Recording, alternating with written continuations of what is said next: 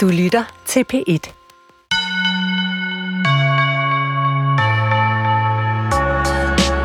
Hvornår begynder det? Hvornår bliver en digter til? Peter Laugesen debuterede i 1967, altså små 10 år før jeg blev født. Men han begyndte at skrive langt tidligere. Og nu har han som 81-årig netop skrevet en bog om begyndelser. Il Miglior Fabro hedder den. Den større mester betyder det. Og hvem der er den større mester for Peter Laugesen, finder du ud af senere i udsendelsen. Hvor du også kan møde en digter, der begyndte sit liv, da jeg gik i 2G. Det vil sige, at hun blev født i 1994 og nu er 29 år gammel. Hun kom til øh, Danmark fra Somalia i 1998, og hun debuterede som digter i år. Hun hedder Amina Elmi, og hun har lige modtaget Bogforums debutantpris for digtsamlingen Barbar. Jeg har lært at løbe væk fra de velmenende mænd, der læser Bachmann og pynter sig med franske kunstfilm. Deres årskort til Luciana, deres lyse netter, deres evigt trygge boble af folk, der ligner dem selv. Og når aftenen er slut, siger de, sikke nogle fantastiske samtaler. Så i den her udgave af Skønlitteratur på P1 kan du altså møde begge digtere. Peter Laugesen og Amina Elmi til en samtale om deres nye digte og om deres begyndelser. Jeg er som altid din vært, Nana Mogensen. Velkommen til Skønlitteratur på P1. Amina Elmi, temaet i den her udsendelse er jo begyndelser. Vil du ikke begynde med at øh, præsentere dig selv? Jo, det vil jeg gerne. Øhm, jeg hedder Amina, og jeg er dansk-somalisk digter. Øhm, jeg er vokset op i et hjem med otte mennesker i en lejlighed. Øhm, ja, og så er jeg glad for poesi. Og du kom til øh, i din nye digtsamling øh, Barbar. Der, der er sådan et billede her om øh, på bagflappen nærmest. Øh, og så står der så foto Udlændingestyrelsen, Kastrup Lufthavn 1998. Så, så øh, hvor gammel var du, da du øh, kom til, til Danmark? Jeg var tre år. Du var tre år? Mm. Og så er du gået på forfatterskolen? Ja. Hvor du er færdig? Yes. Og du sidder og skriver lige nu? Det gør jeg. Og har, øh, og har udgivet den her øh, debutdigtsamling Barbar til, til meget fine anmeldelser. En ting er jo at debutere, det er jo en slags begyndelse, men der er jo også et punkt før debuten, hvor man er begyndt med at skrive øh, og interessere sig for poesi, som du siger. Hvornår ligger det punkt? Hvornår begyndte du at, at skrive litteratur? Altså, jeg husker, at jeg tog det, jeg begyndte at tage det sådan lidt seriøst i gymnasiet, selvom ja, det på det tidspunkt måske kvalitetsmæssigt ikke var særlig godt. Øhm, og, men før det, øhm, eller måske omkring samme periode, så havde jeg nogle blogs, hvor jeg skrev øh, religiøs digte, øh, eller religiøs digtning. Øh, fordi at jeg på det tidspunkt var meget sådan, øh, meget sådan dogmatisk, religiøs, praktiserende muslim. Og i min overbevisning, så var det ligesom, at hvis man øh, havde et eller andet kunstnerisk, øh, noget man ligesom ikke kunne lade være med ikke at gøre, så, så skulle man bruge det talent, øh, hvis man kan kalde det det, sådan i, i Guds ærne. Så jeg troede simpelthen ikke, jeg kunne skrive om nogle værtslige ting. Øhm, så det var også en slags begyndelse. øhm, ja, og det, øh, det transformerede sig jo til noget helt andet, da jeg også begyndte at aflære de dogmer, øh, hvor min skrift også brød fri og hvornår var, var så den begyndelse, om jeg så må sige, hvornår kom det der skift fra, at du bruger din litteratur i, øh, altså i det religiøse tjeneste, og så til du, øh, til du skriver om altså mere værtslige undersøgende ting? Altså jeg husker, at jeg kom i moskeen en dag, øh, hvor der var et foredrag om døden, og det, det ændrede virkelig mit perspektiv i forhold til, hvordan øh, min praksis var. Og, øh, fordi der var bare den her meget sådan dyrkende på en eller anden måde øh, øh, tilgang til døden, som jeg ikke kunne holde ud, og det var jo også, fordi jeg lige havde mistet min far. Øh, og der begyndte jeg så at sætte spørgsmålstegn øh, ved alt muligt i forhold til islam. Øh, men også, altså, jeg fik bare en altså, virkelig kvalmende fornemmelse, for vi var bare en masse mennesker, og folk græd, og i, i forhold til det her imaginære slutning, nu hvor vi taler om begyndelse, det var meget sådan, sådan ja, syntetisk form for slutning, øh, en ende, men dyrket sammen kollektivt, og det kunne jeg bare virkelig ikke være i. Øhm, hvor jeg tænkte, livet er altså for helvede til at nyde og leve, øhm, mens man er her. Øhm, og selvfølgelig kan man have blik for, øh, hvis man tror på et efterliv, så kan man selvfølgelig også godt have blik for det, men at dyrke det fuldstændig, det synes jeg var bare, ja, det synes jeg bare var vildt underligt. Øhm, og hvor gammel skal man tænke sig, at du er på det her tidspunkt cirka? Øhm, 21. Og hvor lang tid tog den her proces så for, fra, fra du får de her tanker og fornemmelser af, at det er helt forkert at, at, at dyrke det her efterliv så meget, til, til du er i, i, hvad skal man sige, i den helt frit skrivende position, hvor du, hvor du er helt øh, dig selv. Nu laver jeg sådan lidt mm. godsøjne. Det sker faktisk, øh, altså det sker kort efter, jeg har sådan en ting med, jeg kan huske så meget sådan tidsmæssigt omkring den tid, eller øh, den periode. Øh, men det sker kort efter, fordi jeg begyndte, at, jeg begyndte at læse alt muligt, og jeg havde jo også før det også læst øh, meget dansk øh, litteratur, især poesi. Men ja, da jeg så begyndte at aflære alle de der dogmer og sådan noget, og, og ved sidenhen også læste skønlitteratur, så, øh, så skete der også en ændring i forhold til, hvordan jeg skrev. Og hvornår besluttede du dig så for at søge ind på forfatterskolen? Fordi en ting er jo at læse poesi og skrive lidt selv, men noget andet er at tage det der skridt, hvor man siger, det er faktisk det her, jeg gerne vil. Ja, altså jeg kom i 2017 øh, kom jeg ind i en øh, skriveklub, der hed Ordkraft Skriveklub, og det var første gang, det blev oprettet. Og så sendte jeg nogle tekster ind og kom ind der, og det var en virkelig fed, broet skare mennesker, der var der. Øh, og Jørgen Dissing Nørgaard, som er forfatter og bibliotekar, han sagde til mig, Amina, der er sgu noget her, og har du hørt om forfatterskolen? Jeg synes, du skal søge ind. Og jeg tænkte bare, altså, hvad taler han om, og forfatterskolen? Det, det var som om, jeg havde en fornemmelse af, hvad det var, men jeg kunne rigtig placere det, og jeg kunne heller ikke rigtig forestille mig selv. Eller jeg kunne, jeg kunne slet ikke forestille mig selv, ligesom at vælge det som en eller anden form for levevej eller karriere. Øhm, men så gik der noget tid, og så flyttede jeg til øh, København, øh, og så søgte jeg ind øh, på forfatterskolen og fik et afslag. Og, og, og hvordan kom du så ind? Så søgte jeg ind igen i 21, øh, 2021, hvor jeg så kom ind der. Og hvad havde du, altså, selvfølgelig kan man gøre sig forestillinger om, hvad man skal bruge sit liv til, og nogle af dem er meget abstrakte, men inden du søgte ind på forfatterskolen, altså hvad havde du tænkt dit liv ellers skulle gå med? Skulle du tage en anden uddannelse, eller hvad havde du tænkt, du skulle lave? Ja, det er virkelig et godt spørgsmål. Altså, jeg havde jo lidt øh, øh, gået på universitetet, og det var sådan noget humaniora, og øh, valgte noget, sådan, der lå op af litteratur, og valgte engelskstudiet, men det var som om, jeg, altså, litteraturen åbnede sig ikke op for mig øh, øh, via det, den akademiske vej. Jeg havde meget svært ved ligesom at kunne mærke øh, øh, litteraturen gennem det, og jeg synes, det var ret svært, og jeg, der var også en masse ting, jeg ikke ligesom vidste, da jeg bare havde valgt det, øh, også i forhold til ligesom, hvilke forudsætninger man har for at forstå det akademiske sprog, og, øh, og, og hvilken, øh, hvad hedder det, altså hvilken netværk og ressourcer har man i forhold til, kan man ligesom bygge en karriere op efterfølgende, øh, når man vælger humaniora, fordi det er faktisk så svært at få arbejde. Øh, ja. Bare for at sige, at jeg ville nok have valgt en helt anden uddannelse, hvis jeg havde gjort mig de refleksioner.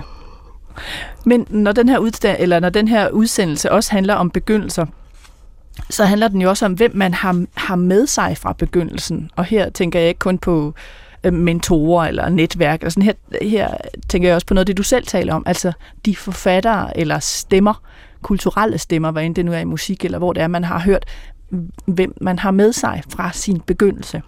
Øhm, og du, du har sådan en lille... Øh, øh hvad skal man sige, liste her på indersiden af, af omslaget i, øh, i digtsamlingen, hvor du siger, hvem du citerer fra. Og det er altså nogle af de stemmer, du har med. Og nogle af dem kender jeg, og nogle af dem kender jeg ikke. Shakespeare, øh, Mahmoud Darwish, som er jo af den her øh, palæstinensiske afdøde digter, Rumi, Tove Ditlevsen, Nietzsche, Prince, altså musikeren Prince, øh, Johannes Anjuro, den øh, svensk øh, forfatter med afrikanske rødder, Miles Davis, Audre Lorde, øh, Søren Kierkegaard, Malcolm X, og så er der to navne, øh, ja, jeg kender Tupac, men der er to navne, jeg ikke kender. Elmi Buthari, mm. hvem er det?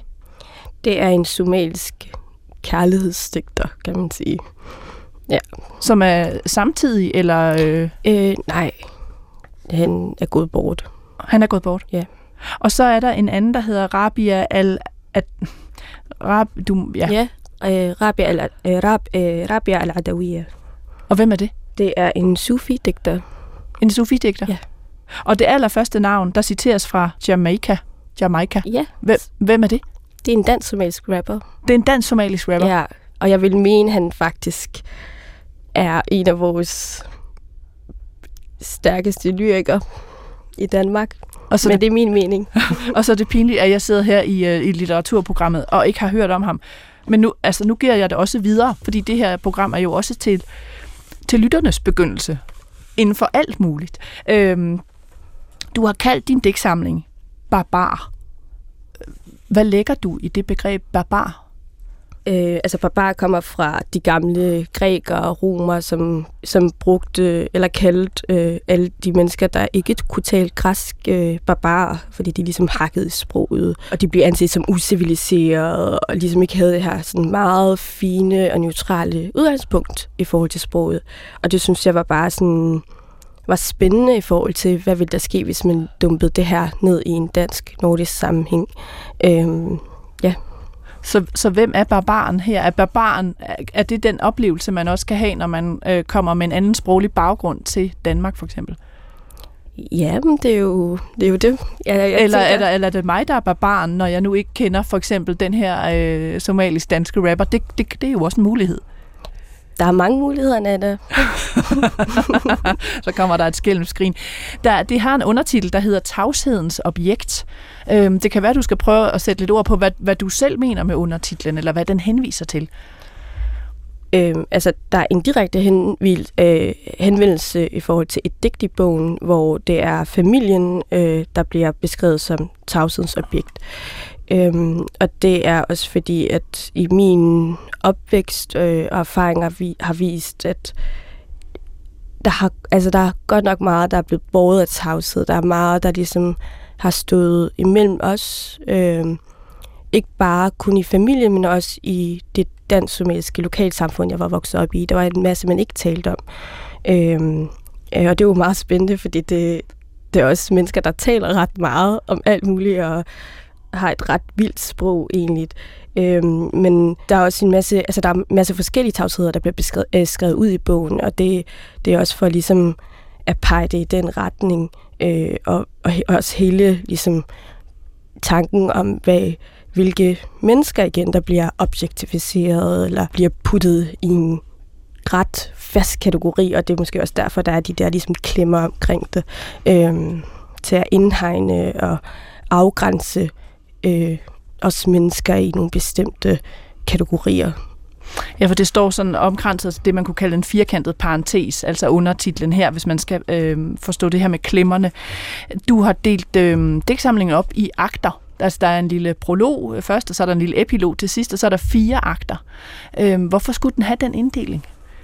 På mange måder er det også meget sådan klassisk vestligt øh, dramatik inspireret, og det synes jeg også er spændende at lege med, fordi jeg er jo også øh, interesseret i form, øh, og jeg kan jo ikke nægte, at jeg ikke er blevet formet af min forfatterskoleuddannelse. Og det er jo, men det er jo også de ting, jeg sådan, øh, ja, som jeg godt kan lide at arbejde med, både fokus på form, men også, øh, øh, ja, hvad er det nu, man gør som digter? Sproget. men undersøger sprogets muligheder. Vil du ikke prøve at læse øh, op simpelthen fra begyndelsen af Barbar, og så altså helt, helt fra begyndelsen, og så en del ind i, øh, i akt 1? Jo. Til de drenge, der døde unge. Ja, jeg fucking flyver for jer. Jamaica. Hvad er det, du ikke har ord for endnu? Det brutale. De ifører sig hele tiden nye masker. Jeg kan ikke foregribe det. Hvordan det?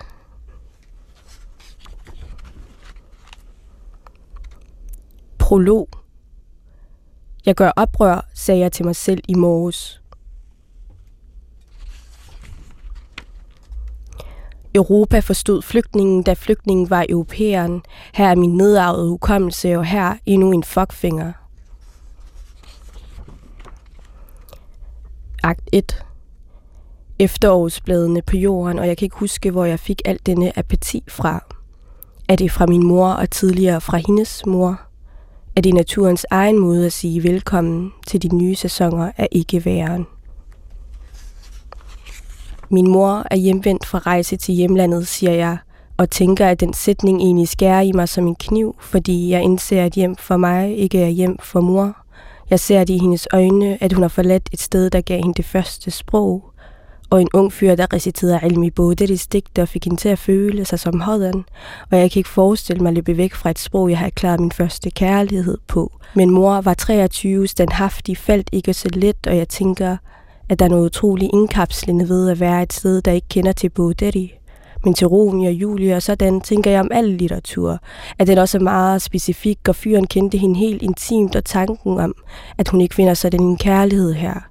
Og når jeg siger velkommen hjem, mor, er det et hårdt stik i noget, der ikke er, altså hjemmet, og sådan kommunikerer vi ved at læse i hinandens øjne, i stedet for at bruge sproget, fordi sproget er ødelagt, fordi sproget ikke fungerer her.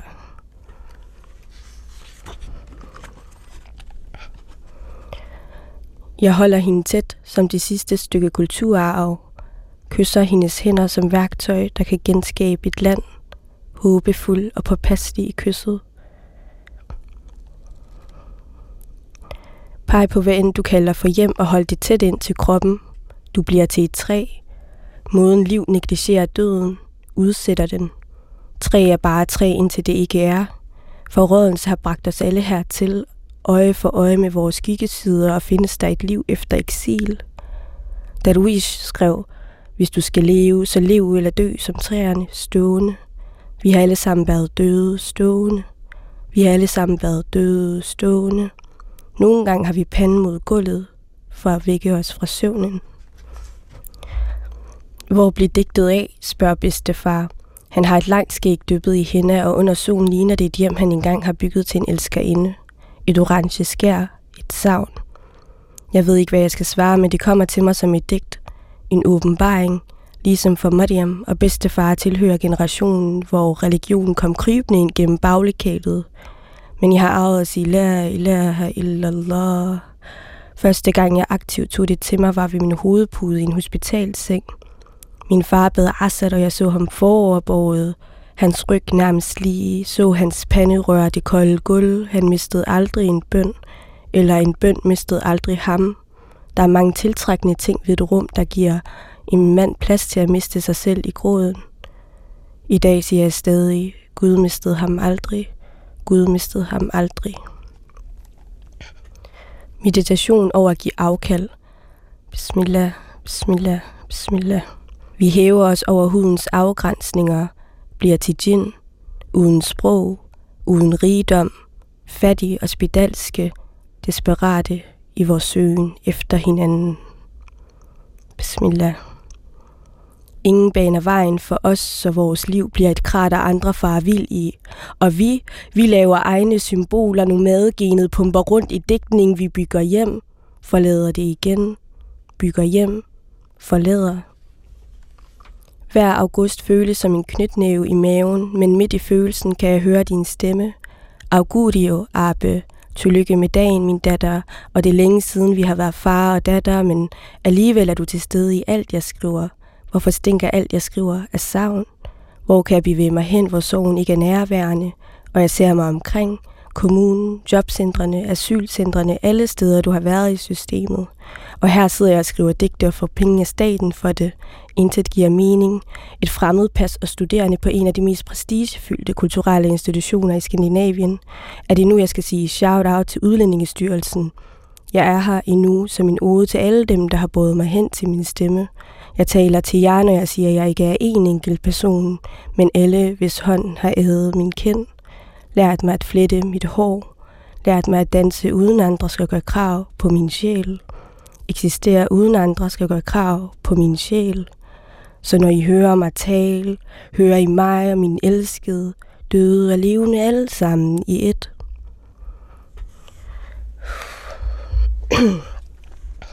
er du her nu? Kan du mærke vindens sidrende fornemmelser? Borgkransen, så bliver placeret ulideligt perfekt på kisten. Tak skal du have, øh, Amina Elmi, for, for den her oplæsning fra, fra Barbar. Jeg vil gerne have dig til at slutte af med endnu et stykke fra din debut digtsamling, øhm, og det er nogle sider fra øh, det, der hedder Akt 4. Akt 4.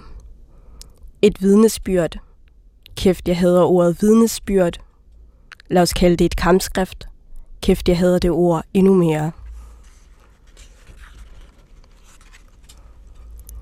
Breaking news. Minoritetslitteraturen her til lands er alt sammen vidnesbyrd. Hvad fuck har vi oplevet, som er så traumatiserende? I beg to ask my friend. Jeg har så mange spørgsmål. For eksempel, hvem kan bruge ironi som et litterært redskab? Hvem er ironi designet for? Jeg har købt yoghurt i dag. I al kærlighed.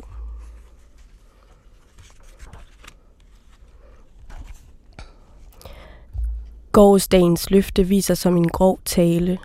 Du er gået fra gaden til moskeen. Brown Muslim Boy Aesthetic med jalabia, Airpods, Air Jordan 1 og et løfte om at vende tilbage til dit folk. Mens du finder dig til rette i din nye livsstil, slår du tekster op, nogle gange YouTube-links, om kvinder, nedgørende, omtaler dem som søstre endda, siger, mine søstre bliver gift med de hvide mænd, bliver udnyttet af den offentlige samtale, bliver en brik i en anden mands spil. Undskyld mig, men hvor spændende er det at transportere misogyni fra de tidligere hedonistiske liv til dit nye retskaffende liv. Had og spare shabab.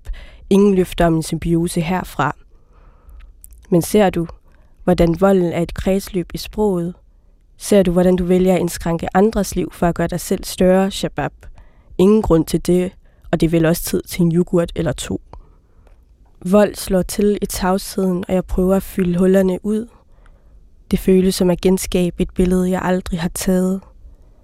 Et sted i fremtiden står dette billede tilbage. Kunsten er et poppet kort opskrig. Kan du høre det? Du kan spore lyden i de linjer, der ikke er her. Jeg har tabt endnu et sprog. Nu er det sommer.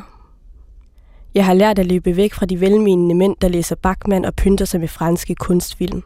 Deres årskort til Luciana, deres lyse netter, deres evigt trygge boble af folk, der ligner dem selv. Og når aftenen er slut, siger de, sikke nogle fantastiske samtaler. Man kan kun savne Kirkegård, som efter sådanne selskaber ville skyde knuppen af sig selv.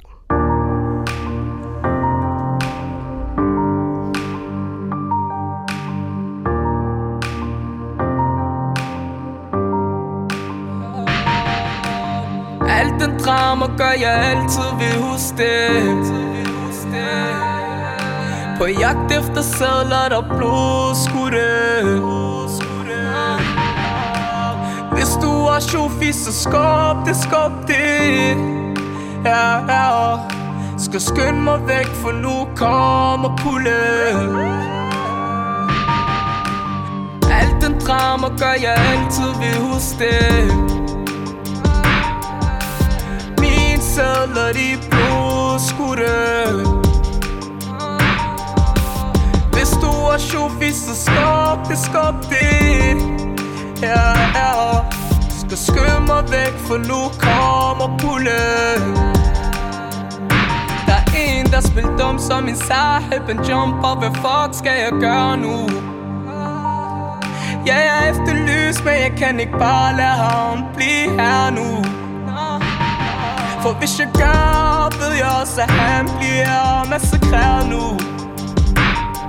Men fuck det, det bror man Så jeg har hænderne i vejret nu. En til hans højre, en til hans venstre. Sirener kom hurtigt, det er os som de efter. Stik af min nigger Vi gik ud på den øh, somalisk-danske rapper Amina Elmi nævner som en af sine inspirationer. Han hedder Jamarke Omar Ali, men går under kunstnernavnet Jamaica. Nummeret hedder Blodskudt og stammer fra musikernes debutalbum. Hvis øh, man tjekker diverse sociale medier, så ser det ud til, at Jamaica igen er i gang med at lave musik, efter at have afsonet en længere fængselsdom. Vi skal videre i dagens øh, lyriske program om begyndelser og til digteren Peter Laugesen og hans nye digtsamling Il Miglior Fabro, der ifølge ham selv netop handler om begyndelser. Jeg mødte digteren på øh, et hotel i København, før han skulle på en længere rejse til Kina, og øh, jeg spurgte ind til digtsamlingens titel. Den hedder Il Miglio Fabro, og det betyder den øh, større mester. Og det betyder, og det er simpelthen, det er eh, C.S. Eliot, der satte det i, uh, i The Wasteland som takt for det arbejde, Pound havde lavet med at redigere den. Ikke? Og det er et citat fra Dante. Okay, lad os lige samle op på nogle af de navne, Peter Laugesen nævner her. Det er den amerikansk-engelske digter T.S. Eliot, der kalder Ezra Pound Il Miglior Fabro i sin dedikation i langdigtet The Wasteland fra 1922. Betegnelsen snupper han fra den italienske middelalderdigter Dante Alighieri, der bruger det i sit hovedværk Den guddommelige komedie for at hylde den franske troubadourdigter Arnaud Daniel, der levede og skrev i 1100-tallet. Ezra Pound, altså ham T.S. Eliot hylder som den større mester, var amerikansk digter og kritiker. Han levede fra 1885 til 1972, og han var helt central i modernismens gennembrud i både USA og Europa. Han skriver selv på sit hovedværk The Cantos fra 1915 til et stykke ind i 1960'erne. Her læser han op i en sen optagelse fra 1967. The rest is dross. What thou lovest well shall not be reft from thee. What thou lovest well is thy true heritage. Udover at være digter, hjælper Ezra Pound en række forfattere som en slags rådgiver eller medlæser. Blandt andet altså T.S. Eliot, men også James Joyce og Ernest Hemingway. Pound rejser meget, og han bor både i London og Paris og Italien. Hans store skandale kommer i forbindelse med opholdet i Italien. Her udsender han en række radioforedrag, der støtter fascismen, Mussolini og Hitler, og hans taler er stærkt antisemitiske. Det her sker i begyndelsen af 1940'erne. Udsendelserne kommer på nogle italienske radiostationer, men de spredes til resten af Europa og USA. Ezra Pound bliver anklaget for landsforræderi efter 2. verdenskrig. Men han slipper for straf og tvinges i stedet ind på et sindssygehospital i USA. Her holdes han til 1958, hvor han bliver udskrevet og vender tilbage til Italien, hvor han dør i 1972. Men tilbage til min samtale med Peter Laugesen om hans nye digtsamling Il Miglio Fabro. Og hvorfor har du valgt lige præcis den her titel, altså Den Større Mester? Jamen det er fordi, jeg, jeg synes, det er en god titel, og det, og det, og det og sådan set på en måde er Ezra Pound essay, det, det jeg selv synes er hoved, hovedteksten i det. Og den, øh, den står sidst. Ezra Pounds betydelse for den modernistiske øh, litteratur i øh, Europa i hvert fald er jo ubegribeligt stor, altså med, med kinesiske poesier og alt, alt muligt andet, som han har arbejdet med, og det er meget fint, synes jeg, hvis man kunne præsentere det lidt yderligere. Det, det, det, hans historie hænger jo lidt fast i hans øh, misforstå, politiske misforståelser og, og sådan noget der med den italienske fascisme, og, og det er jo lidt synd. Men øh, man kan jo godt flytte det ud af den, tror jeg, og koncentrere sig om det litterære. Og det kommer vi til, fordi du har lovet også at læse øh, dit Ezra Pound-digt, men det er rigtigt nok, og for de lyttere, der lige sidder og tænker, åh, hvad var det med Ezra Pound og, og fascismen? Altså, han er jo kendt eller berygtet for, at han har holdt de her radioforedrag ja, i, i 30'erne, øh, mener jeg det var, hvor han boede i Italien, og det var øh, meget antisemitiske radioforedrag, og, og altså en, ja. en stærk støtte til Mussolini, ikke? Jo, det er rigtigt, det er rigtigt, han, øh, men han, øh, han undslap jo sådan set bare en henrettelse ved, ved at at blive dømt uh, sindssyg faktisk, og interneret på et amerikansk institution på sådan nogle i et par år, indtil han kom ud igen. Og øh, det har han jo ikke været, men øh, man kan godt sige, at hans radioforedrag, hvis man får fat i dem og læser dem, kan jo godt virke en anelse sindssyg, nogle, nogle af dem, så det er nok ikke helt forkert, at han har været, der har været et eller andet, der var lidt forkert med ham. Men det, altså, han havde, som så mange andre jo, helt galt fat i det, i det der, og det, det, bliver, det endte som at blive antisemitisk, og, det, og jeg virkelig var det baseret på nogle økonomiske teorier, som er temmelig esoteriske, og som han, som han selv havde om den amerikanske politiks udvikling, og bestemte præsidenters dit og dat, og så videre. Det var så havnet der, og det slog mig et klik for ham. Det, det er den pæne måde at sige det på, ja. Det slår klik, i hvert fald politisk, men, men vi vender tilbage til det. Du skal også læse dit forord lige om lidt, men, men der står i presseteksten, og det gør der også i forordet, at øh, det her det er en digtsamling om begyndelser. Ja. Og øh, jeg vil gerne have dig til, inden du læser forud op, og definere, hvad du forstår ved en begyndelse, fordi en begyndelse er jo ikke det samme som et nulpunkt. Øh, nej, det, det er begyndelser til øh, forskellige ting altså i, i mit forfatterskab. Altså først de første, de første stadier af, af, på forskellige, af forskellige, ja, af forskellige ting. Der er, der er jo ikke én begyndelse, der er flere begyndelser. Det står der jo også i den. Ikke? Og, det, er, og øh, det, det er det eneste, jeg kan... Altså, det er det, der egentlig er fælles for dem, hvis det er noget. Det er, det er alle sammen sådan søgende øhm, ja, søgende, søgende ting, der søger en, en måde at formulere noget og, og tale om forskellige ting, som jeg har været interesseret i, og som jeg gerne vil nå frem til et sprog for på en eller anden måde. Vil du ikke prøve at læse forordet en gang? Ja, det kan jeg godt. Forord. Det her er en bog om begyndelser. De bliver ved med at være der, og man bliver ved med at vende sig om for at kigge den vej, selvom man ikke må. Måske for at huske, hvad var det, hvad fik mig til det? Hvorfor begynder man at skrive? Fordi man opdager, at nogen har gjort det. At man kan gøre det selv. At det måske hjælper. Man er en fremmed. Man har ikke hørt spørgsmålet. Man er et andet sted. Man er 60 år ældre. Man er der slet ikke. Jeg spørger mig selv, hvorfor jeg ikke har skrevet om Jack Kerouac. Han var den største og den første. Men det har jeg. Han er en hovedperson. Han fortsætter i det, jeg skriver, og jeg skriver stadig. Tom Waits havde On the Road i lommen, da jeg engang interviewede ham. Var en stribe øverst i jakkelommen, en synlighed, en anden anden. Det her er min bog om Jack Kerouac, om hvorfor Peter Laugesen, man kan jo spørge, også for de lyttere, der måske ikke er fuldstændig bekendte med dit forfatterskab, øh, hvornår begyndte du? Altså sådan for alvor begyndte jeg øh, i slutningen af 50'erne, omkring 1960, men lidt før. Og det er sådan set det, jeg gik i gymnasiet. Altså, jeg er jo ikke vokset op i et øh, videre litterært hjem, og jeg, der, den moderne litteratur mødte jeg først i gymnasiet og ikke i undervisningen, men blandt øh, nogle af de nye venner, jeg fik, og som var vokset, som var vokset op på andre steder i verden, end jeg var, og hvor, hvor de altså havde reoler fyldt af bøger og LP-plader og så videre. Så det var det, det var, det var meget, meget nyt for mig, og, og det tog lidt tid lige at starte. Så, altså, jeg er jo student fra 1961, så det de sidste halvandet år der, før det, det der omkring begyndte jeg. Jeg har læst mig til et sted, at det var noget med en Dylan Thomas øh, optagelse, som ligesom på en måde var din begyndelse, en Dylan Thomas optagelse, du hørte på en, på en LP. Ja, det er rigtigt. Det var, det var sådan set i, i modsætning til, det var, var en engelsk lærer, vi havde, der pludselig en dag kom med sådan noget. Det var, på, det var jo på ja, en LP, ja, med, med Dylan Thomas, og spillede den i klassen. Og det var en fuldstændig omvæltende oplevelse for mig at høre det der. Det var overvæst. Jeg havde aldrig hørt noget lignende, og det var, det var helt fantastisk. Og jeg var totalt forandret et helt andet menneske bagefter. Now as I was young and easy under the apple boughs about the lilting house and happy as the grass was green, the night above the dingle starry, Time let me hail and climb, golden in the heydays of his eyes.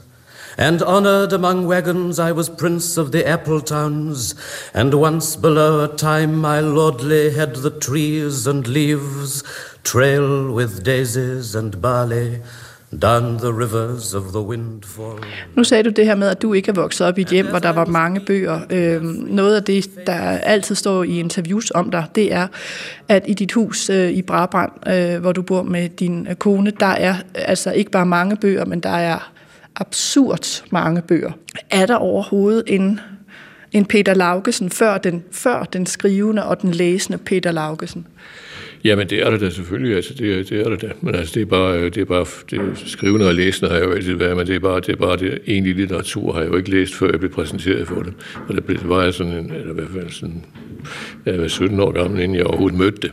Og det, altså det, og det var også, og det gør jo også, at øh, oplevelsen sikkert er større for mig på mange måder, end den er for mange af dem, der er vokset op med det, og bare kigget på det på reolerne. Far og mor læser de data, sådan noget. Nogle af mine klassekammerater var jo stærkt, deres forældre var jo engageret i øh, kunstforeninger med, ja, i Aarhus, ikke? så det, det var helt ind i, i hjertet af sådan noget der. Ikke? Så det, øh, ja, der er en af, hvor en af dem, øh, alle de turnerende amerikanske digtere, Claus Rigsbjerg generation og sådan noget, kom til Aarhus, besøgte hans øh, barndomshjem og kom derud og sad og spiste og sådan noget. Så han kendte jo en masse øh, historier om dem. Så det, så det, det er på den måde, ikke? Og det, ja, jeg mødte aldrig nogen af dem, men altså, det er ikke på det tidspunkt senere jo, men altså, det, men det, det er sådan, men altså, det, jeg, jeg synes, at det, jeg tror egentlig, det er en god måde at komme ind i det på, sådan som jeg kom. Men man skal jo være meget heldig for at ramme sådan et tidspunkt. Men det er et sted. Men, og jeg ved ikke, om man kan gøre det mere. Sådan, se, det er ikke sikker på. Men man, man kunne altså på det tidspunkt. Skal vi ikke prøve at høre dit... Øh, altså, der er øh, en del forskellige digte, de er også meget sådan, typografisk forskellige. Yeah. Øh, men et af dem, jeg øh, synes vældig godt om, det var dit øh, Arto digt. Yeah. Og øh, det hedder bare Arto, men det kan være, du lige skal øh, prøve at forklare, altså, hvem er Arto, og, ja, jo, og hvorfor, hvorfor er han med? Jamen, det kan jeg godt prøve på at forklare, men han, han er med, fordi han var en, en meget betydende figur for mig, og det er han stadigvæk, men altså, i begyndelsen, hans, han var jo, øh, han var skuespiller og øh, forfatter, og øh, begge dele, og, og, øh, og han var også øh, skizofren, tror jeg, og det, og det, og det var, og han, og han øh, det, var, det var på et tidspunkt, hvor, øh, hvor sådan psyki- antipsykiatrien var, var fremme også, eller på vej frem. Altså det var et meget tidligt tidspunkt, det før, og, det, og man mente, at uh, sådan nogen som Arthur jo kunne måske have nogle andre indsigter, end almindelige mennesker har, og at han på sin mærkelige måde kunne komme til at sige nogle ting, som man måske ikke kunne høre andre steder, som ville være fantastiske at, at have med i, uh, i den måde, den opfattelse, man har af, hvordan verden hænger sammen. Hans uh, liv var jo uh, Mm, hvad skal jeg sige, det var, jeg var en, en farverig person, men altså med, med lange ophold på sindssyge hospitaler, og, og så kommer han så ud igen, og, og, og til sidst, han, han blev jo ikke så gammel, og til sidst var, det, var det jo slut med ham. Han kunne, kunne måske ikke mere, men altså, han, han var surrealist, og, øh, og, og som del af den surrealistiske bevægelse udførte han en fantastisk masse forskellige ting, indtil han jo blev ekskluderet, så man kunne blive af den øh, foreningen af, øh, hvis man, og i det tilfælde fordi André Breton, som øh, var lederen af surrealisterne, pludselig mente, at alle mennesker burde have øh, den, burde tage del i, i den socialistiske globale revolution, som den blev defineret i Rusland af Josef Stalin. Og det var der en hel del af dem, som ikke synes var nogen god idé, blandt andet Artu. Og dem, der ikke synes, at det var en god idé, det blev så smidt ud. Og så havde han, øh, og nogle af de andre, der blev smidt ud, kunne så ligesom koste videre ved siden af, men, øh, men det, det var svært for ham, fordi han røg jo tilbage på et hospital eller sådan noget, og havde ikke rigtig nogen steder at, at befinde sig. mellem. men øh, da han så kom ud til sidst, der, vidste, der var, altså må man så sige, at André Breton var en af dem, der stod lige uden for døren på Assinvius. Jeg tog imod ham og hjalp ham og, og stablede ham op til en, nogle, øh, nogle foredrag, nogle konferencer, som man fik lavet på de sidste dele af sit liv, og som uh, alt sammen er, er tekster og så videre. Det, men han er jo sådan set mest kendt som uh, teaterfigur.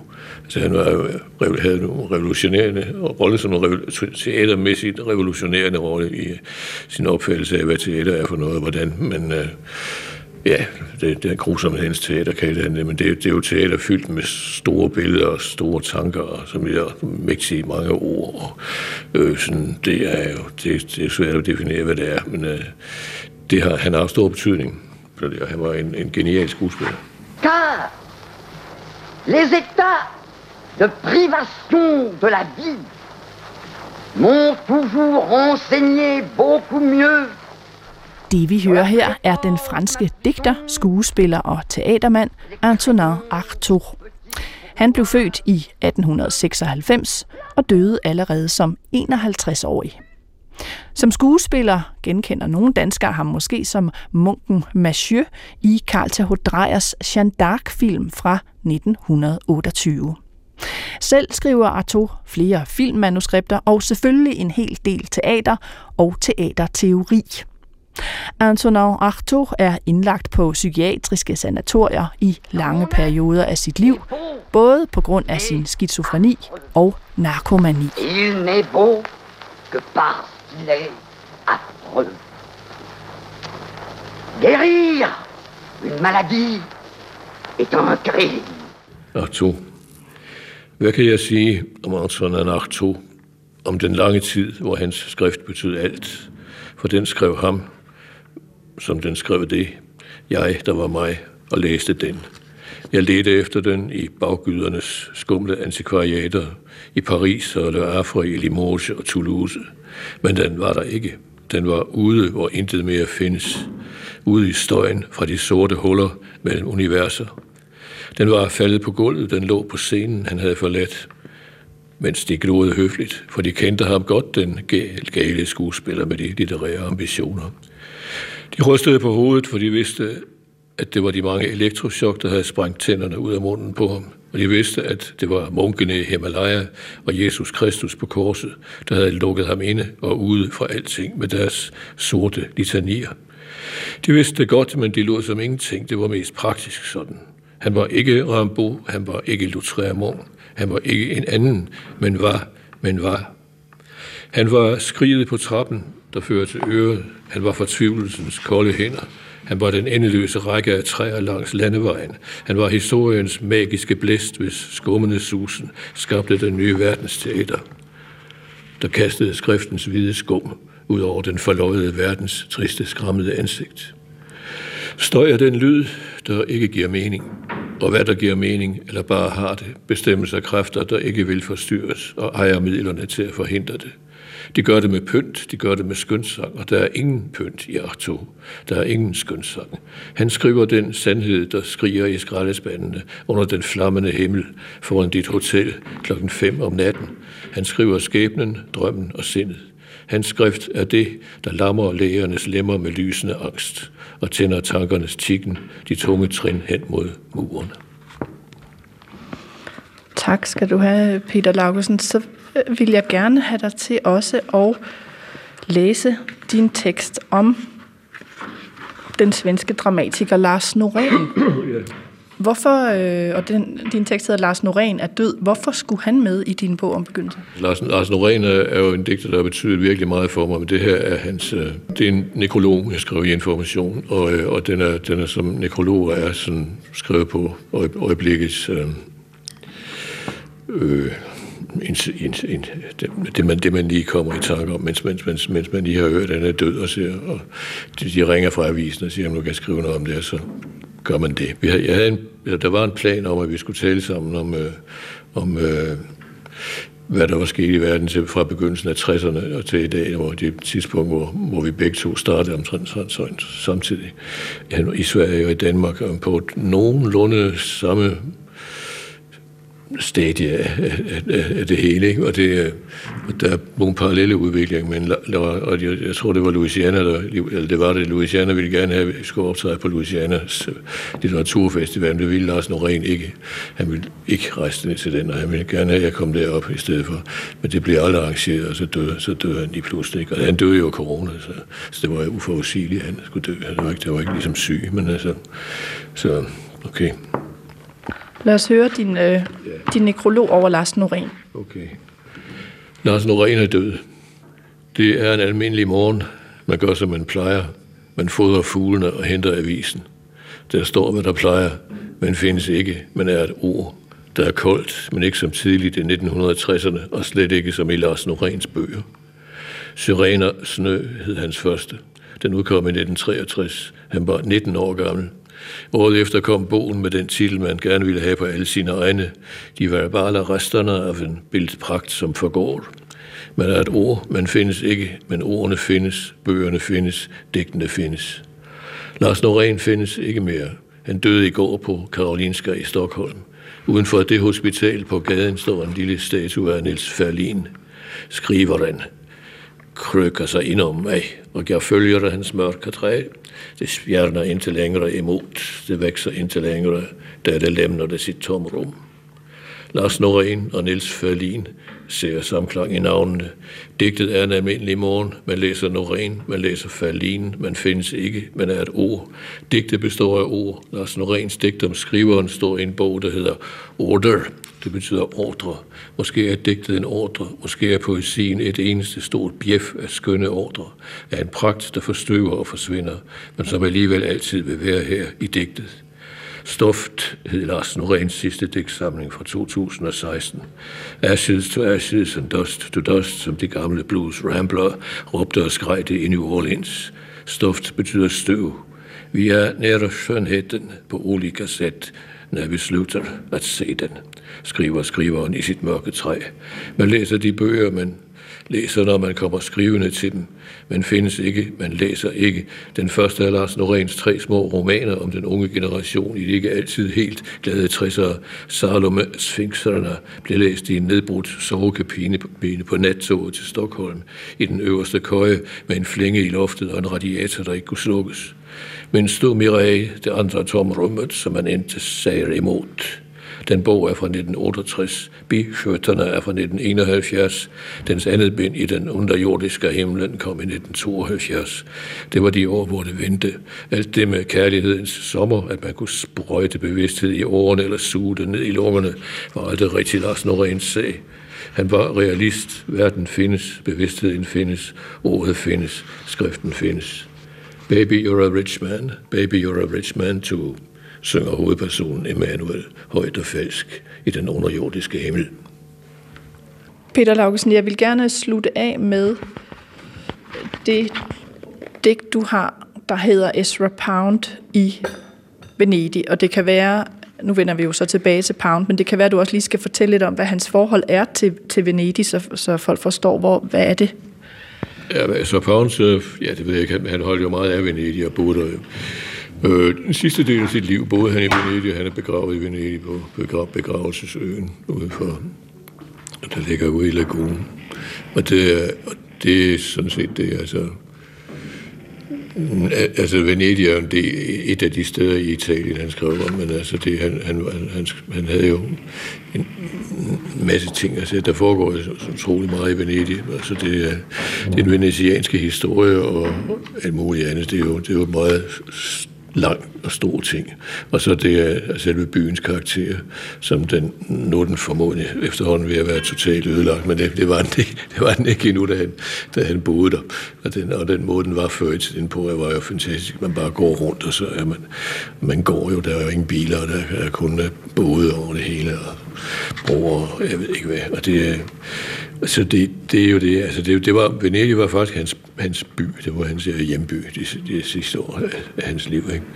Og det, og det, øh, når folk kommer og besøgte ham, og det gør de i det, det her digter, kommer nogle af senere generationers digter og besøger ham, en Ginsberg og sådan nogle, der kom, der kom til ham og sad rundt om ham og, og snakkede til ham og forventede måske han skulle sige et eller andet, men det tror jeg ikke, han tit gjorde, men han, han tog da imod dem, og de fik lov til at sidde der og være der. Men han var, han var, jo, han var jo på det tidspunkt et, uh, øh, han var jo stadigvæk sådan øh, et skyggeperson, der var lidt uden, ude af det officielle, men altså på, øh, på, de, på andre planer med, altså, ja, netop altså, de amerikanske beatniks og sådan noget, som jo også spiller en stor rolle for mig, hvor han jo en, en nøglefigur i det 700 århundredes litteraturforståelse og forståelse i det hele taget. Ikke? Så det, det foregik bare i Venedig.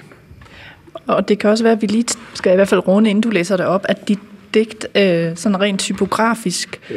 går mod øh, mere og mere brud, og det, altså, og det og kortere og kortere sætninger, ja. altså det ser også anderledes ud end de andre. Jamen det gør det også, men det er, jo, det er også fordi, det, det spiller jo også en rolle. Altså Pounds forfatterskab, man, og hvis man vil se det igennem, og så, altså, det er jo kolossalt stort.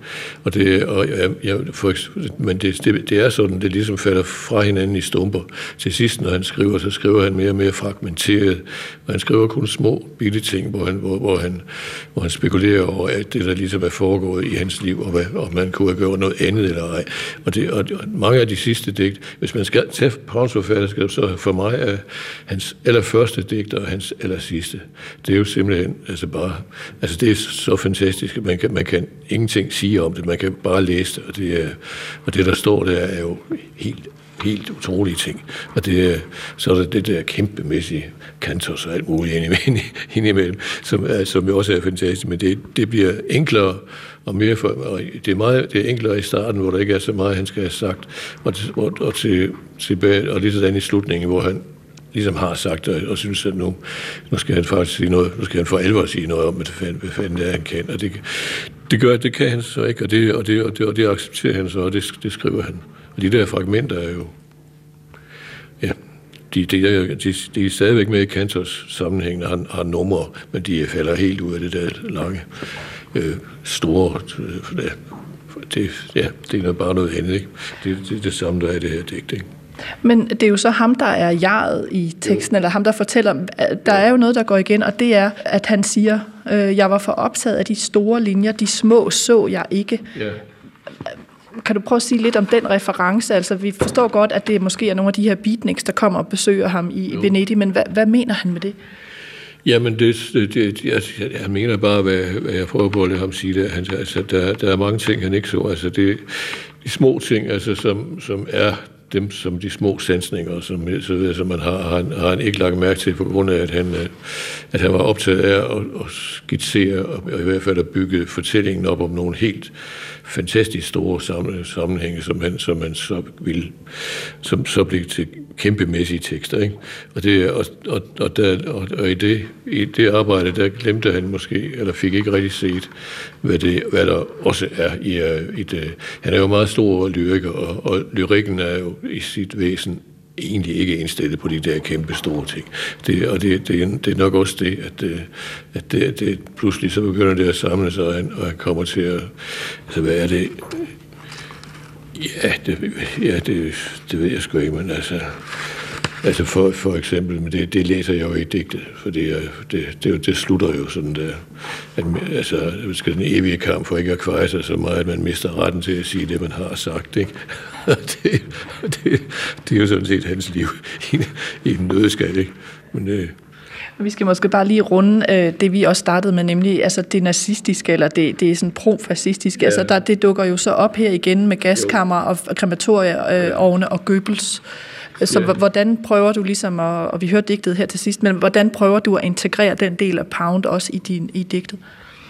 Ja, men jeg, jeg prøver på at integrere det altså, i, øh, jo, altså, Altså det, jeg lader de der gaskammer og, og hvad der foregår på plus, pludselig komme ind. Altså det, det er noget, han ligesom ikke har, har tænkt over, tror jeg. Han har ikke, han har ikke set det. Altså hvad, hvad, hvad, hvad, hvad fascismen betød i praksis har han ikke det, og det, det, det er det samme med de store ting og de små. Hvad, hvad alle de store idéer kan betyde i praksis, det, det, det, det har han ikke, egentlig ikke lagt mærke til. Det, det er ikke de store politiske linjer, der har interesseret ham. Men, uh, men det, det, så det, det kommer så pludselig, og så ser han jo og hører historien om og, og, og tænker over, øh, hvad så, ikke? Altså det er, øh, altså hvad, hvad i alverden er det, jeg har sagt? Og sådan noget, ikke?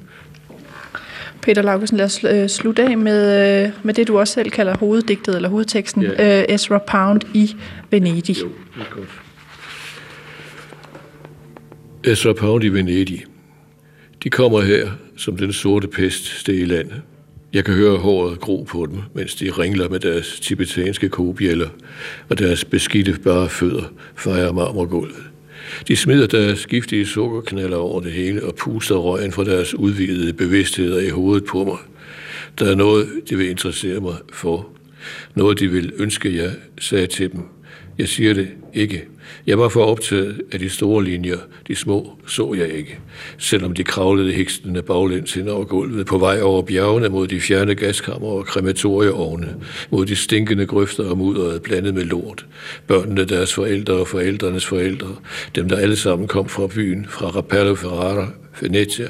Jeg så dem ikke. Jeg så kun de store linjer. Jeg så kun mig selv. Det var ikke det, de ville høre mig sige. Jeg har aldrig ville være deres held, måske lidt beundring og misundelse, men at du skulle følge mig hertil, hvor alt håb er brændt. Jeg ser pigen der med sin limonade og tennisketcher. Jeg har kendt hende, øh, siden hun var lille, når hun 24. Jeg ser hendes bedstemor, hun var mine børns lærerinde. Jeg så dem på godsvognen. Jeg klipper deres billetter med min maskine. Jeg puster i fløjten, ser dem forsvinde et sted bag svinget nordpå. Jeg prøver at lade være med at vide, hvor de skal hen, men jeg ved det. Skal jeg finde en dag, deres sko i dyngerne, deres hår, deres briller og tænder? Udenfor i haven falder bladene af træerne. Jeg har været længe her.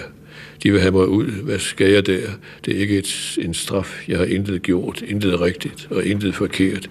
Intet, intet. Det er jo bare helt almindeligt. De er helt almindelige. Det er vi ikke sådan nogen som Goebbels, Shakespeare, mig.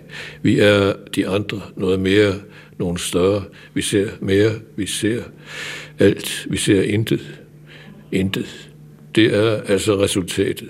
Sådan ser det ud på tavlen nu det næsten er forbi, er forbi. Intet og intet, det er alt, det er alt. Når det regner, ses det, sten af jordens øjne, planterne dens hår. De lyser, de stritter. Stemmen er en fugl, skriften det, der høres. Det er en stor tavshed, der drøber ned igennem træerne. Og den evige kamp for ikke at kveje sig så meget, at man mister retten til at sige det, man har sagt. Skøn litteratur på P1 er slut for den her gang. Jeg var din vært og hedder Nana Mogensen. Husk, at du altid kan skrive til mig på litteratur vi havde besøg af to digtere i øh, dagens program. Den ene var Amina Elmi. Hendes digtsamling hedder Barbar, tavshedens objekt. Og øh, digtsamlingen er udkommet på Gyldendal så handlede det om Peter Laugesen og hans nye digtsamling Il Miglior Fabro. Den er udkommet på det aarhusianske forlag Hermann og Frodit. Vi høres ved i næste uge.